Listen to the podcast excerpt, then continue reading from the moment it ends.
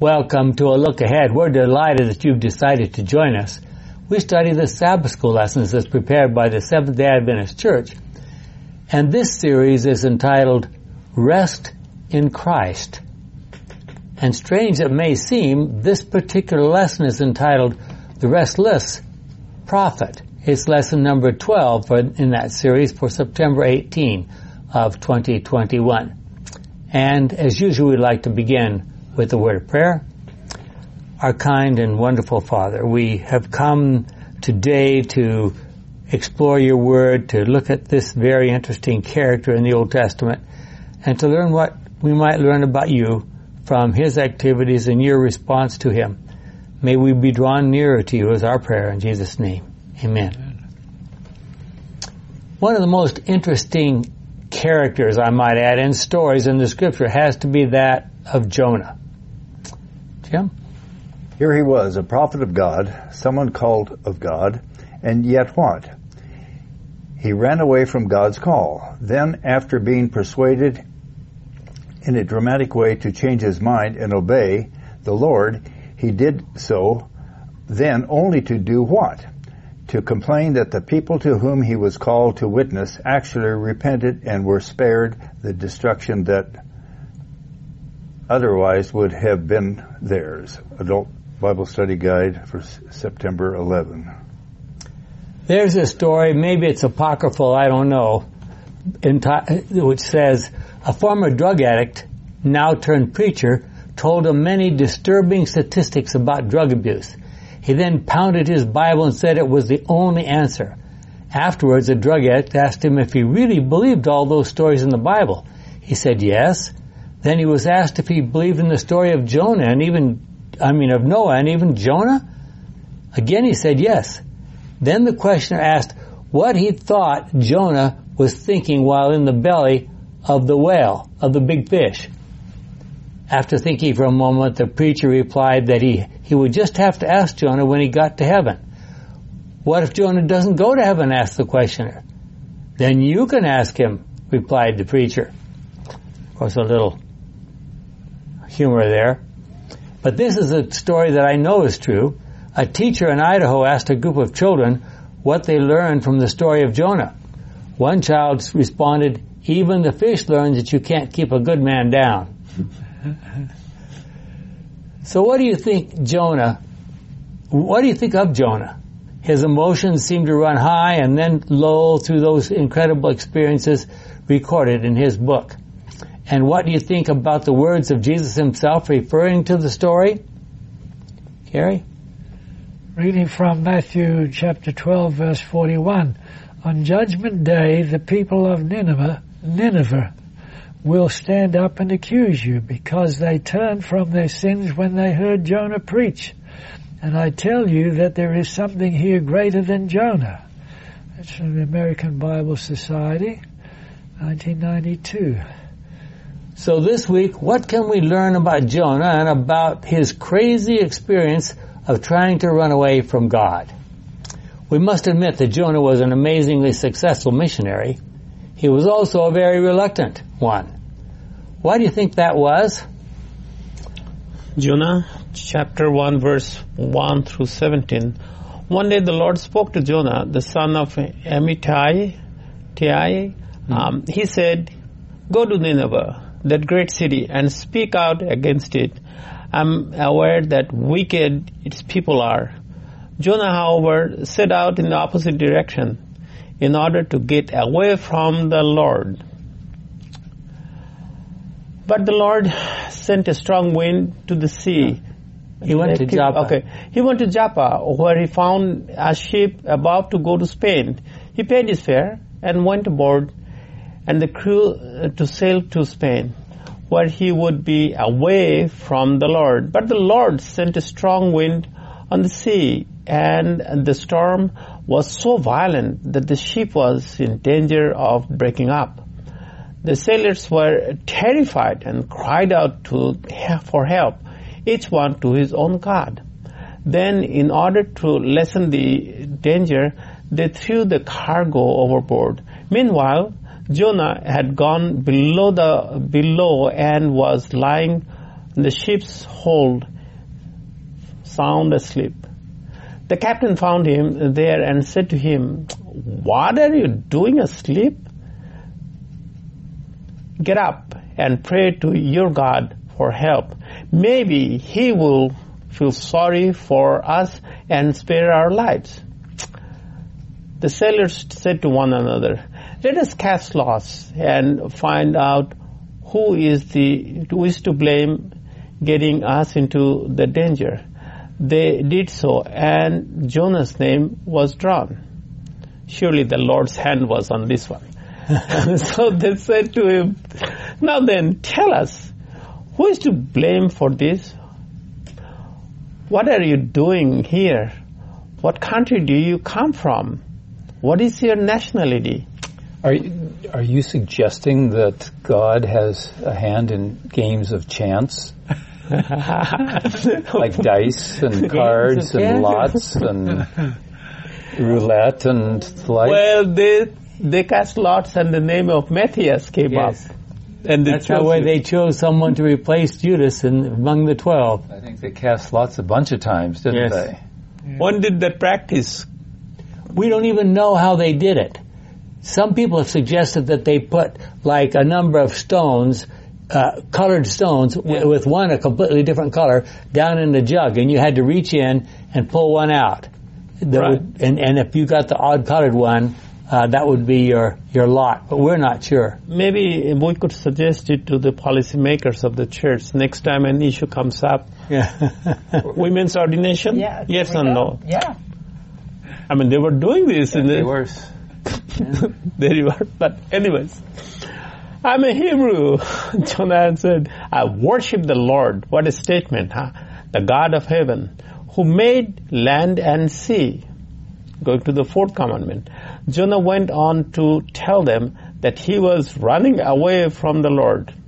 yeah. Oh boy. Now he knew better than that. But he's just got through saying he made the land and the And sea. Yeah. But yet he thinks he can run away No from the Lord. And he's telling them the lie. Something's wrong with. Something is That's right. The sailors were terrified and said to him, this was an awful thing to do. The storm was getting worse and all the time. So the sailors asked him, what shall we do with you, to you to stop the storm? Jonah answered, throw me onto the sea and it will calm down.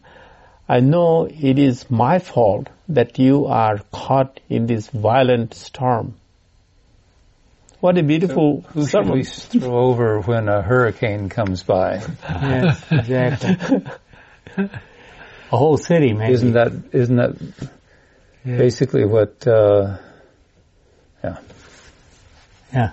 No, it's okay to go into this. I mean, uh, we know that the Lord's hands were in there. Is the Lord's hand is so? Is it the act of God that every time something like this happen, or is it His arch enemy who is doing that? But the Lord was going to teach a lesson. How much He was able to teach Jonah, I do not know. But these guys, I don't.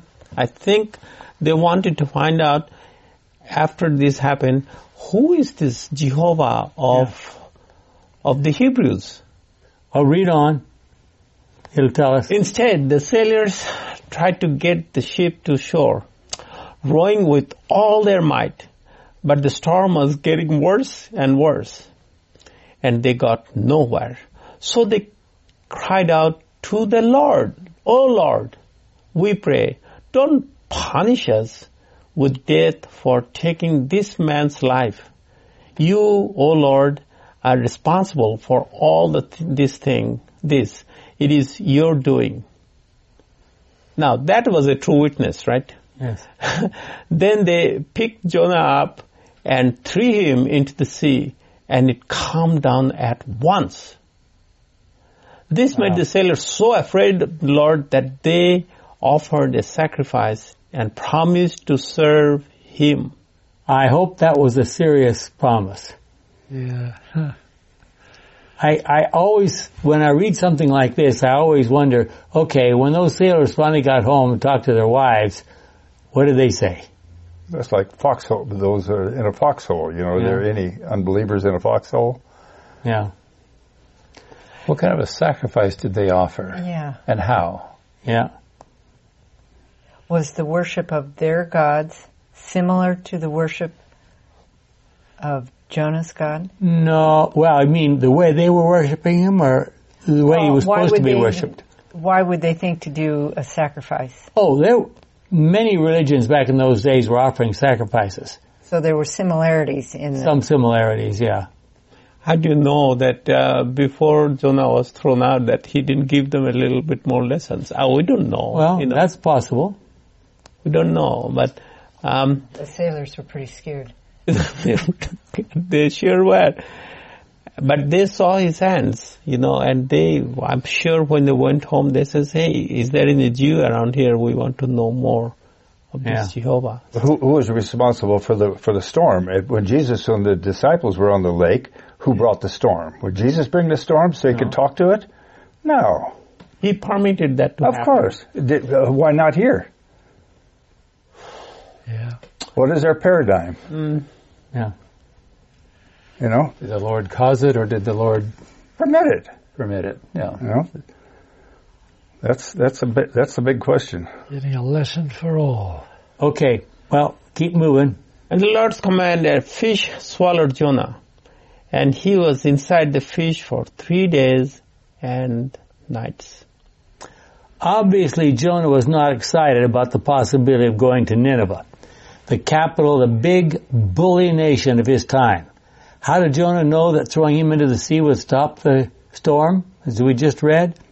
On what basis could he be he make such a statement? Well, wasn't he a prophet?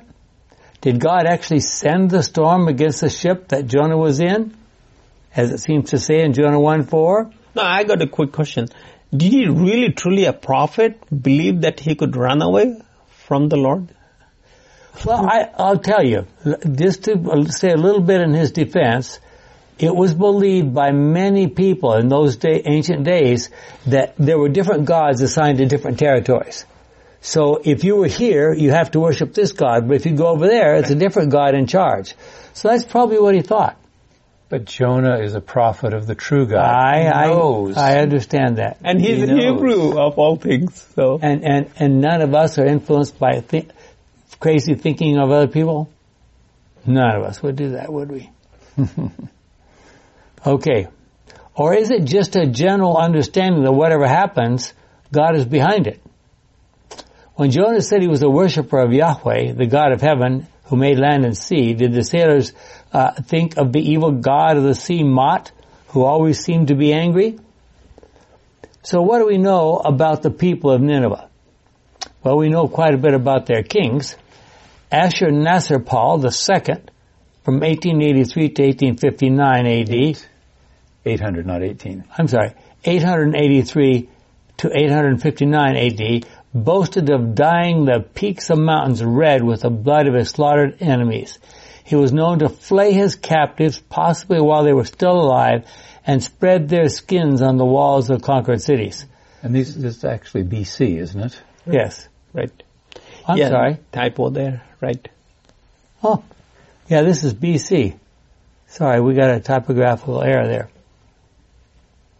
Some people have claimed that, uh, although you can't absolutely prove this from the writings and the pictures and so forth, that they would beat people, just literally beat them until they're black and blue, and then skin them alive.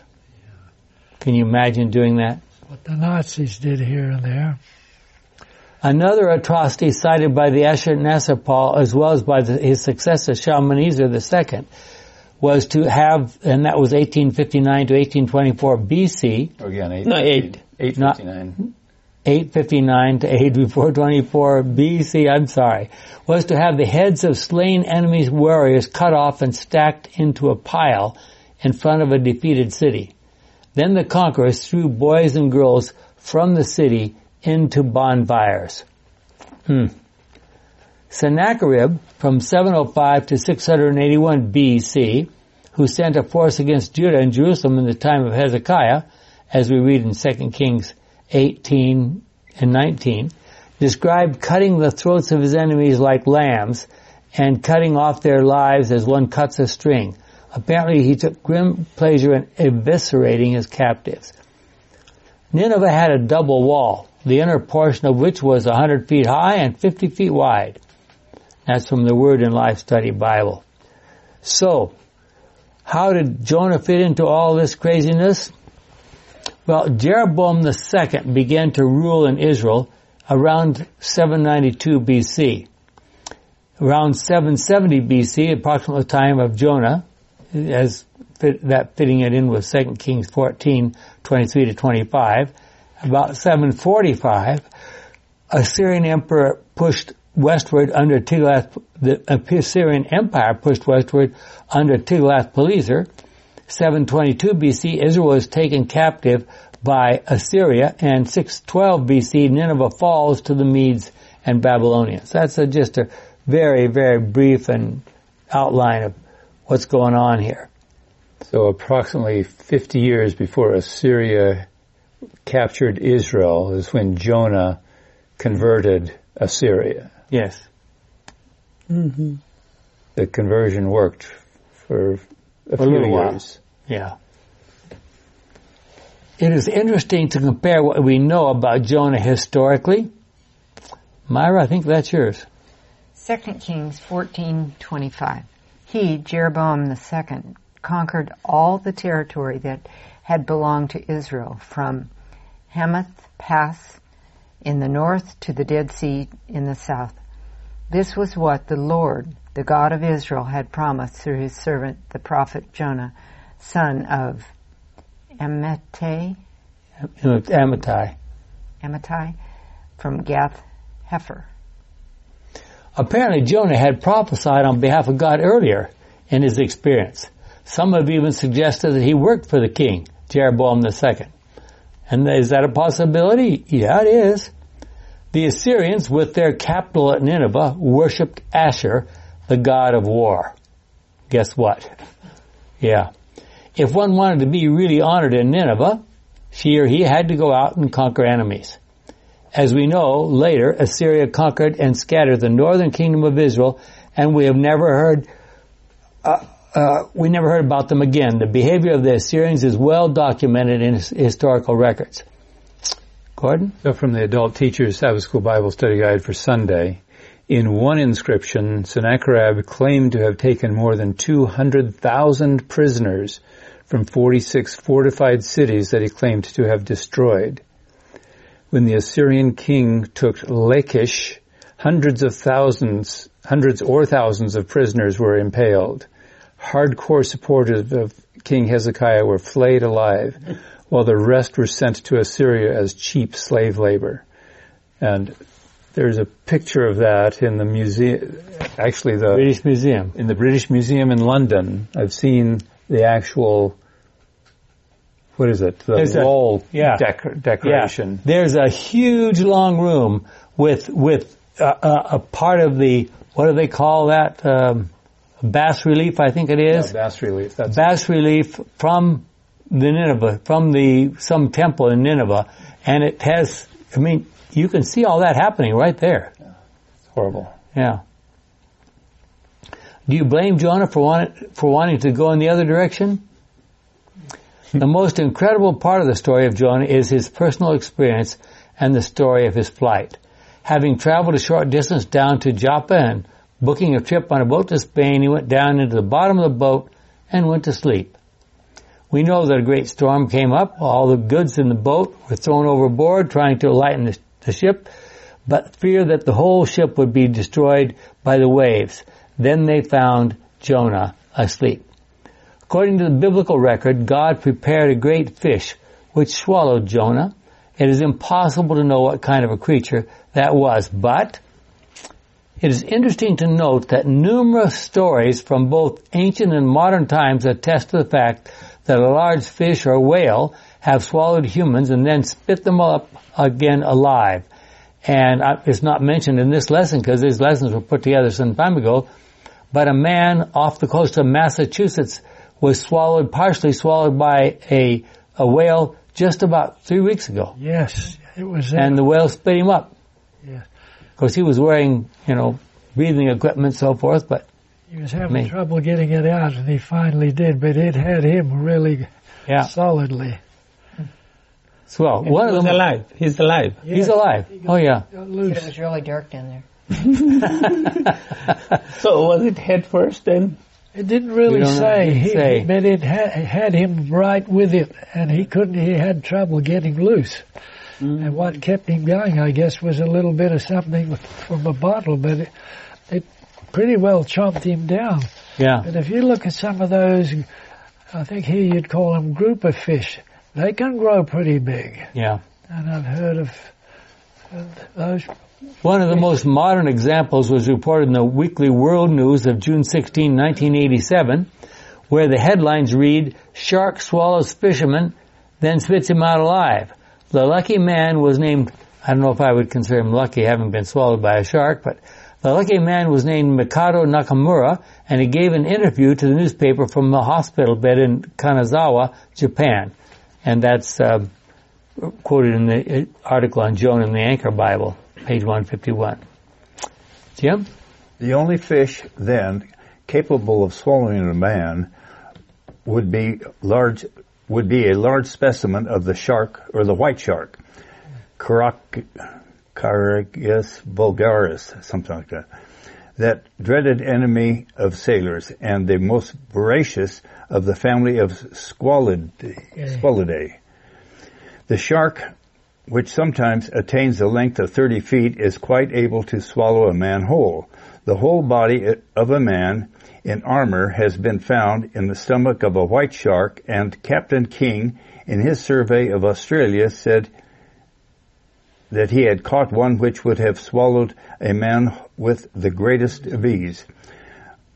Blumenbach mentioned that the whole horse has been found in a shark, and Captain Basil Hall reports the taking of one in which, besides other things, he found the whole skin of a buffalo, which a short time before had been thrown overboard from his ship. The white shark is not uncommon in the Mediterranean. Article on whales uh, by W. Smith of 1986 in Smith's Bible Dictionary. So, this is something that can happen. I mean, we're just demonstrating, we're just documenting that. So what do you suppose Jonah thought when he first realized he had been swallowed?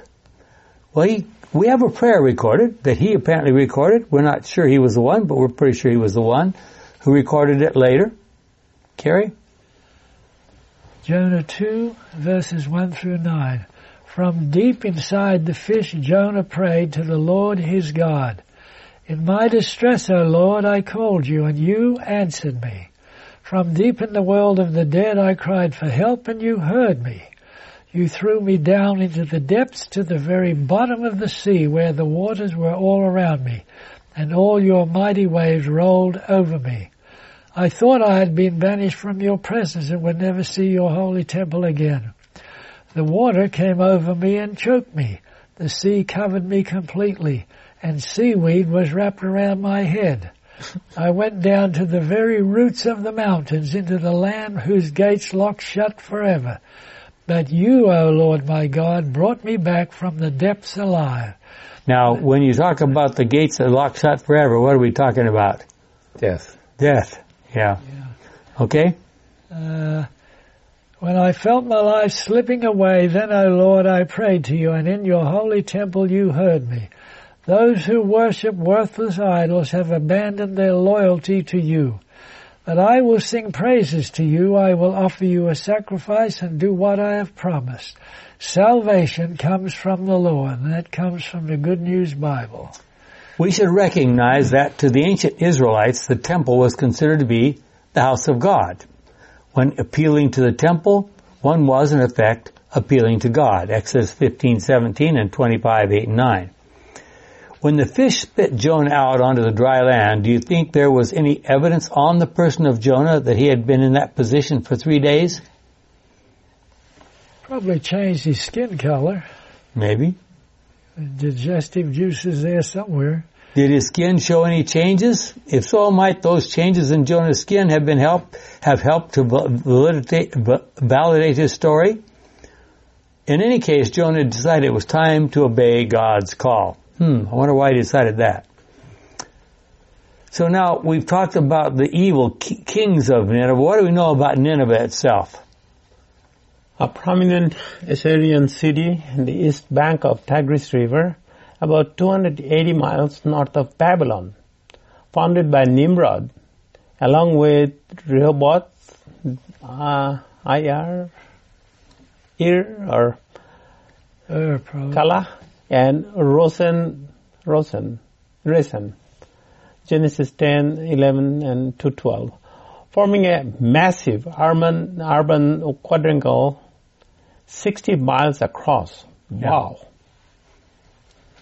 Rivaled Babylon for beauty and splendor with its royal palaces, temples, and broad streets, public gardens, and impressive library containing more than 26,000 clay tablets, one of the largest in the ancient world Yeah, really. defended by an outer wall along with the inner wall 100 feet high and 50 feet wide. You could drive chariots along the top of the wall. Okay, uh, irrigated by Kesser River, whose flow was controlled by a dam built by Sennacherib seven and Sennacherib was the one who at- attacked uh, Jerusalem under Jerusalem. Hezekiah. 75 to 681 BC, and also by a large aqueduct that carried water from the second dam 30 miles away. Target of Prophecy. target of prophecies by Zephaniah, Zephaniah 2, 13 to 15, and Nahum, Nahum 1, chapter 1, verse 3, At 1 verse 1, and 3 verse 1. 3 verse 1, who warned of the city's ultimate destruction, destroyed in uh, 612 BC by a siege by Babylonians, Scythians, Scythian. Scythians, and Medes, who penetrated its defenses when sudden floods eroded the walls. Well, those huge walls there were made out of mud, mud brick. Even though they're huge, when all of a sudden the river got out of control and started wash, washing things away, bang, the enemies got Or in. could it be the how Cyrus, was it Cyrus who marched uh, into... Well, he, he his situation was a little different. He just diverted the river, and they marched under the under the wall, the, under the iron gates that were hanging down into the water. They, that they thought that nobody would be able to go under that. So Right. But uh, so that's what I was just thinking that who knows if someone did divert. But all right, quickly became uh, destroyed in 612 BC by siege by Babylonians and how do you spell that one? Scythians. I've read this already. And uh, Medes, he, who penetrated the defenses when sudden flood eroded the walls quickly became a mound of ruins that was ignored until just a century ago. Jonah chapter 1 verse 2. Yeah, so basically, um, there was that incredible library there and everything, and it was just, it we just bound of ruins, and nobody even bothered to look at it until about a century ago. And then they started digging up and realized there was all these tablets and everything there. This is in Iraq. This is in Iraq, yes, northern Iraq. Uh, the Nimrod built this initially. hmm So is this anything to do with the Tower of Babel or close by anywhere? The, I'm sorry, the which? Oh, Tower of oh, yeah, not too far away, probably. We don't know for sure where it was located, but yeah, somewhere in that area. Nineveh was a bigger city than Jonah had ever seen. When he arrived in Nineveh, he began to walk through the city just to get a feel for the task that he had been given. Did he show his passport at the massive walls? Yeah, probably. Jonah 3 3. So Jonah obeyed the Lord and went to Nineveh, a city so large that it took three days to walk through it. Obeyed is an interesting term there. Yes. He finally succumbed to what the Lord did. I think at that point, he would do anything. He might have turned over a new leaf. You know, he he may have been sleeping down in the hull of that ship, but when they came, he kind of offered himself up.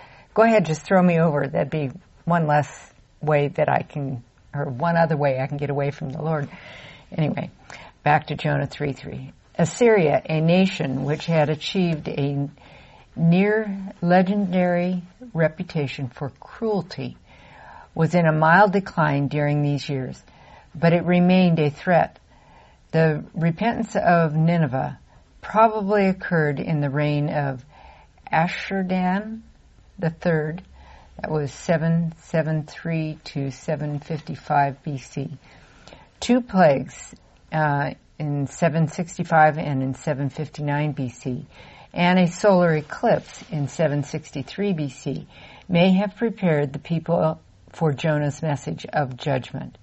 This is from Thomas. Nelson's complete book of Bible maps and charts, Old and New Testaments. It's important. I want, in passing, I want to notice that solar eclipse. Yeah. It just so happens that a couple of people in ancient times, around about this time, decided to sit down and for a whole year, every time there was a lunar eclipse, every time there was a solar eclipse, they documented it exactly.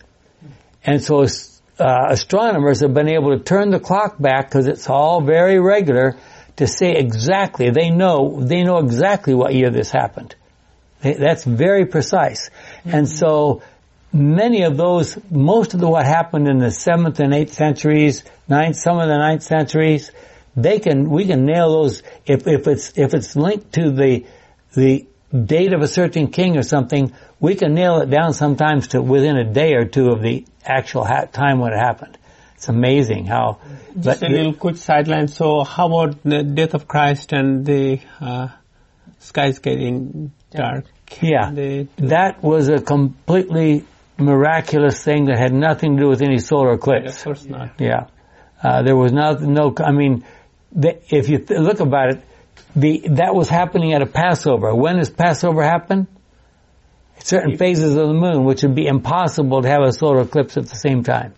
Yeah. Impossible. And it was local, more or less local. Yeah. Well, the royal inscriptions of Assyria afford the best commentary on the burning denunciation of the bloody city. In the wake of their conquest, mounds of heads, impaled bodies, enslaved citizens, and avaricious looters testified to the ruthlessness of the Assyrians. Little wonder that Judah joined in the general outburst of joy over the destruction of Nineveh. That's from our New American Bible, translated from the original language and so forth. That's a confraternity translation. All the other minor prophets in the Bible are full of long messages that they were given by God. Jonah's message consisted of seven words. In 40 days, Nineveh will be destroyed. Jonah 3, 4. The rest of the book is all about his story. And what response did Jonah get when he began to preach to the, to Nineveh? Jonah 3, starting with verse 1 through 10 from the Good News Bible. Once again the Lord spoke to Jonah. He said, Go to Nineveh, that great city, and proclaim to the people the message I have given you. So Jonah obeyed the Lord and went to Nineveh. So this is after he's been thrown overboard, after he's been swallowed by the whale, thrown up by the whale, and then he finally goes to Nineveh, right? Yes. So Jonah obeyed the Lord and went to Nineveh, a city so large that it took three days to walk through it. Jonah started through the city, and after walking a whole day, he proclaimed, In forty days Nineveh will be destroyed. The people of Nineveh believed God's message, so they decided that everyone should fast, and all the people, from the greatest to the least, put on sackcloth to show that they had repented. For a few years they did, anyway. Yeah. When the king of Nineveh heard about it, he got up from his throne, took off his robe, put on sackcloth, and sat down in ashes. He sent out a proclamation to the people of Nineveh. This is an order from the king and his officials. No one is to eat anything. All persons, cattle, and sheep are forbidden to eat or drink. All persons and animals must wear sackcloth. How do you get that on the animals? Yeah, exactly. Everyone must play, must pray earnestly to God and must give up his wicked behavior and his evil actions. Don't we wish it was that easy? Yeah. Uh, if the king said so. Perhaps God will change his mind. Perhaps he will stop being angry and we will not die. God saw what they did. He saw that they had given up their wicked behavior, so he changed his mind and did not punish them as he said he would. Good News Bible. Okay. Question. Question. Yes. Who else was prophesying during this time that we? Um, exactly at, at Jonah's time, nobody that we know of. He was a little ahead of a lot of other prophets. well, it just seems odd that all he had to say was in. You know, 40 days. they're- I mean, they were in decline. Yeah. They weren't as powerful as they used to be, but they still were a very strong com- country. So They were they were at their maximum, uh, approaching their maximum at that Yeah. time. hmm Really. I, thought, I thought it had said. Yeah, it No. says they were they were in temporary decline. Yeah, yeah. that doesn't mean a whole lot of decline. But it makes you think that there must have been something else going on. That's why it mentions the solar eclipse and some of those other things. Yeah. Maybe those things. Yeah. They probably took those as being serious warnings from God somewhere. I have my thoughts. Yeah. Um, the Lord went through Samaria and met this lady at Jacob's well, and she became a great witness, and the effect was felt for uh, centuries. So was the man um, on Lake Gennesaret when he came up, and there was one man who was demon possessed. He wanted to follow the Lord. He said, "Nah, you go and uh, speak to your brothers." How do you know that such a great thing that happened to the sailors? The moment the guy hits the water, everything is calm. Yeah. They didn't have any internet, but I believe the word spread like crazy. Mm.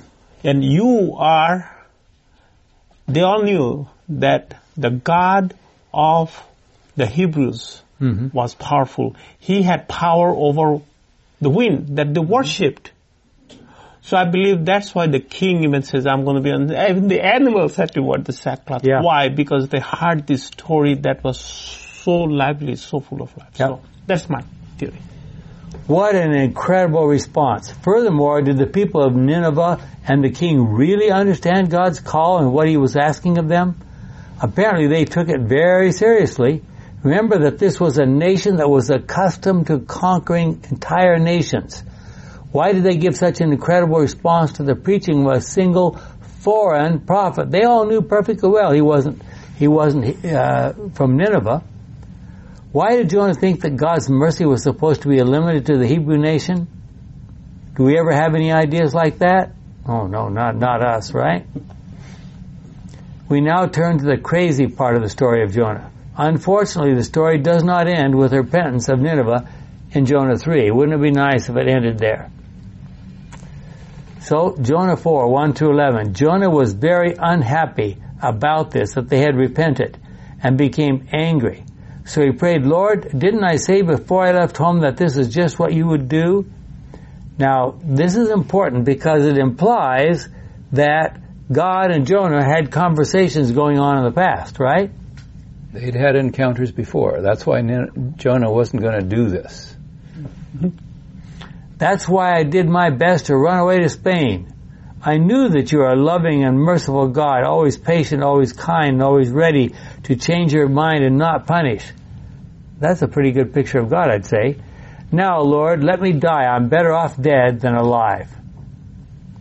The Lord, an- the Lord answered, What right have you to be angry? Jonah went out east of the city and sat down. He made a shelter for himself and sat in, the, in its shade, waiting to see what would happen to Nineveh. Then the Lord God made a plant grow up over Jonah to give him some shade so that he would have, be more comfortable, be, so he'd be more comfortable. Jonah was extremely pleased with the plant, but at dawn the next day at God's command a worm attacked the plant and it died.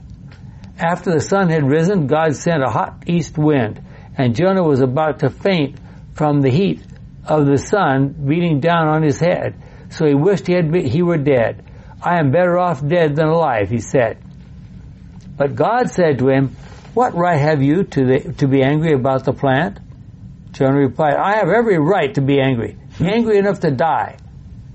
The Lord said to him, This plant grew up in one night and disappeared the next.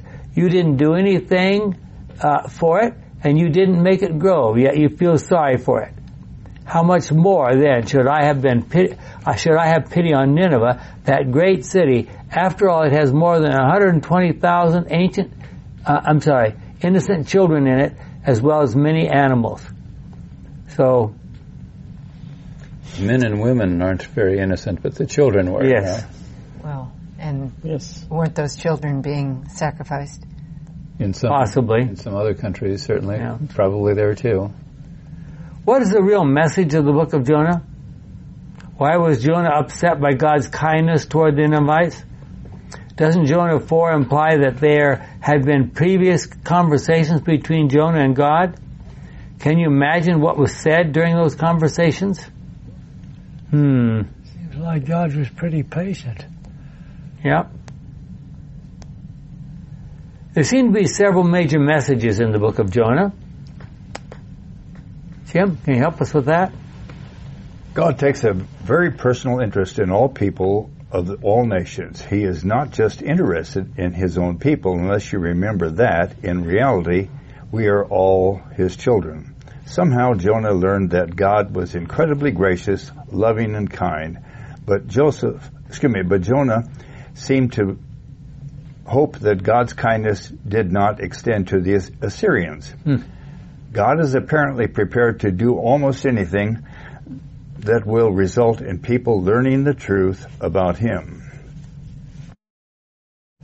Why would a missionary, after being converted by that incredible experience in the fish, and who finally went to Nineveh, be so upset because his mission was successful?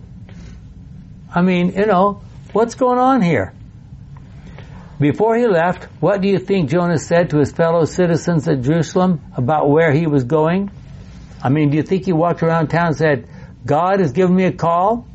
I'm going to go to Nineveh. I'm going to preach against it and it's going to be destroyed. Think he said that? He kept quiet about it. Yeah. Well, at least when he got back, he kept quiet about it, huh? Well, I think before he kept quiet about it too. I see. What had he hoped would be the case when he came back? I mean, imagine he said, I single-handedly destroyed the city of Babylon. I'm sorry, Nineveh. He was acting like a two-year-old with a temper tantrum. Can we go to the world with a serious message about what is going to happen at the end of the world and at the same time tell them that God is infinitely gracious, patient, loving, and compassionate? Is there any way to prevent them from becoming confused? Perhaps the big story of or question in this study is why being so successful in Nineveh was Jonah essentially not successful back home in Jerusalem or Samaria? How about that question? Did Jonah still have some growing to do? Yeah, I think so. Carrie? When Jonah learned of God's purpose to spare the city, that notwithstanding its wickedness had been led to repent in sackcloth and ashes, he should have been the first to rejoice because of God's amazing grace. But instead he allowed his mind to dwell upon the possibility of his being regarded as a false prophet. Jealous of his reputation, he lost sight of the infinity greater value of the souls in that wretched city. The compassion shown by God toward the repentant Ninevites displeased Jonah exceedingly, and he was very angry.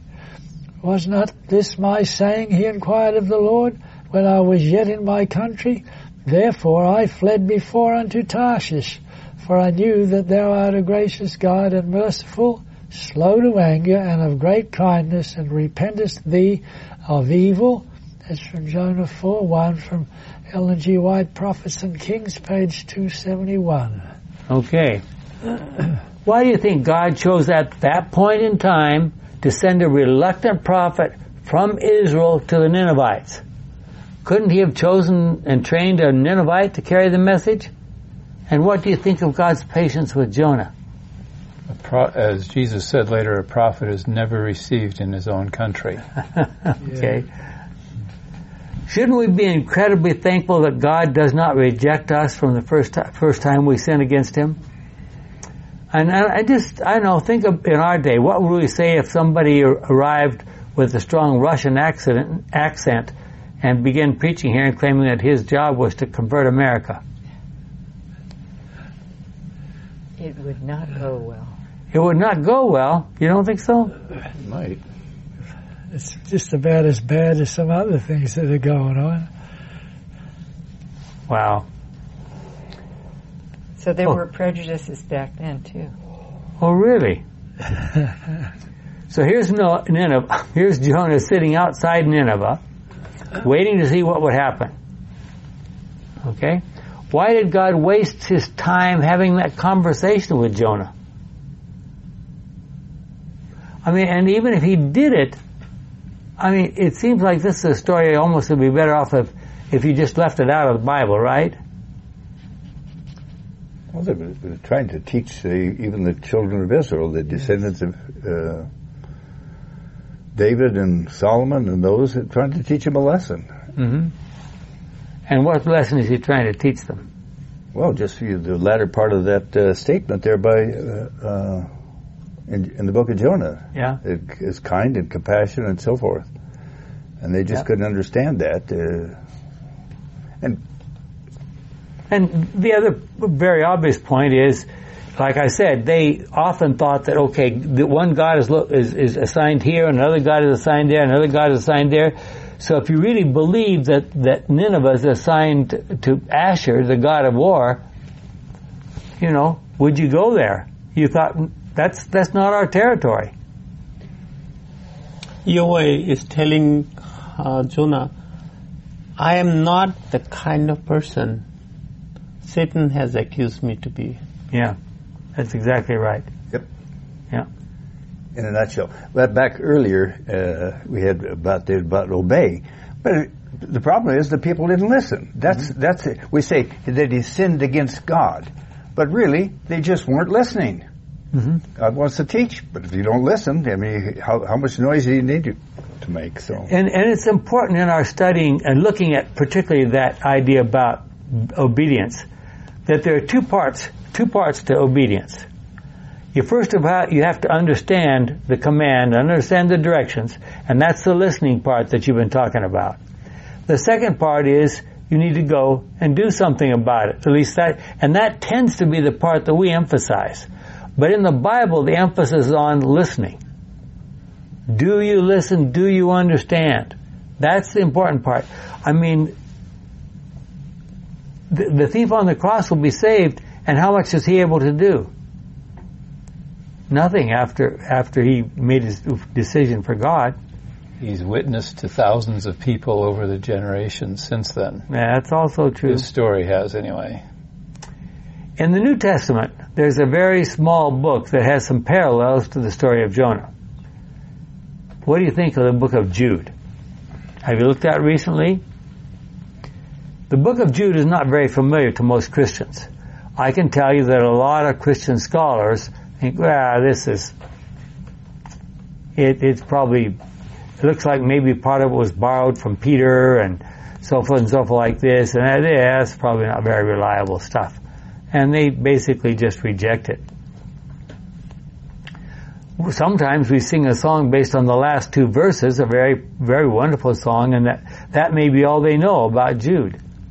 But despite the fact that he had to deal with a lot of very wicked people, God is very patient with those who are still listening to him. Him again, listening to him. Sanctification is the work of a lifetime. Do you think Jonah cared about the salvation of the Ninevites? Did he think about the possibility that someone from Nineveh might be saved and end up living next door to him in heaven? What would he say to them in heaven? Good to see you, brother. yeah. I'm glad you listened. In any case, he probably would not have been happy about that thought. God called Jonah to go to Nineveh because despite their sins, he loved the Ninevites. He called Jonah because he loved Jonah as well. And what about us? Do we have any responsibilities to those around us? Maybe coworkers or neighbors?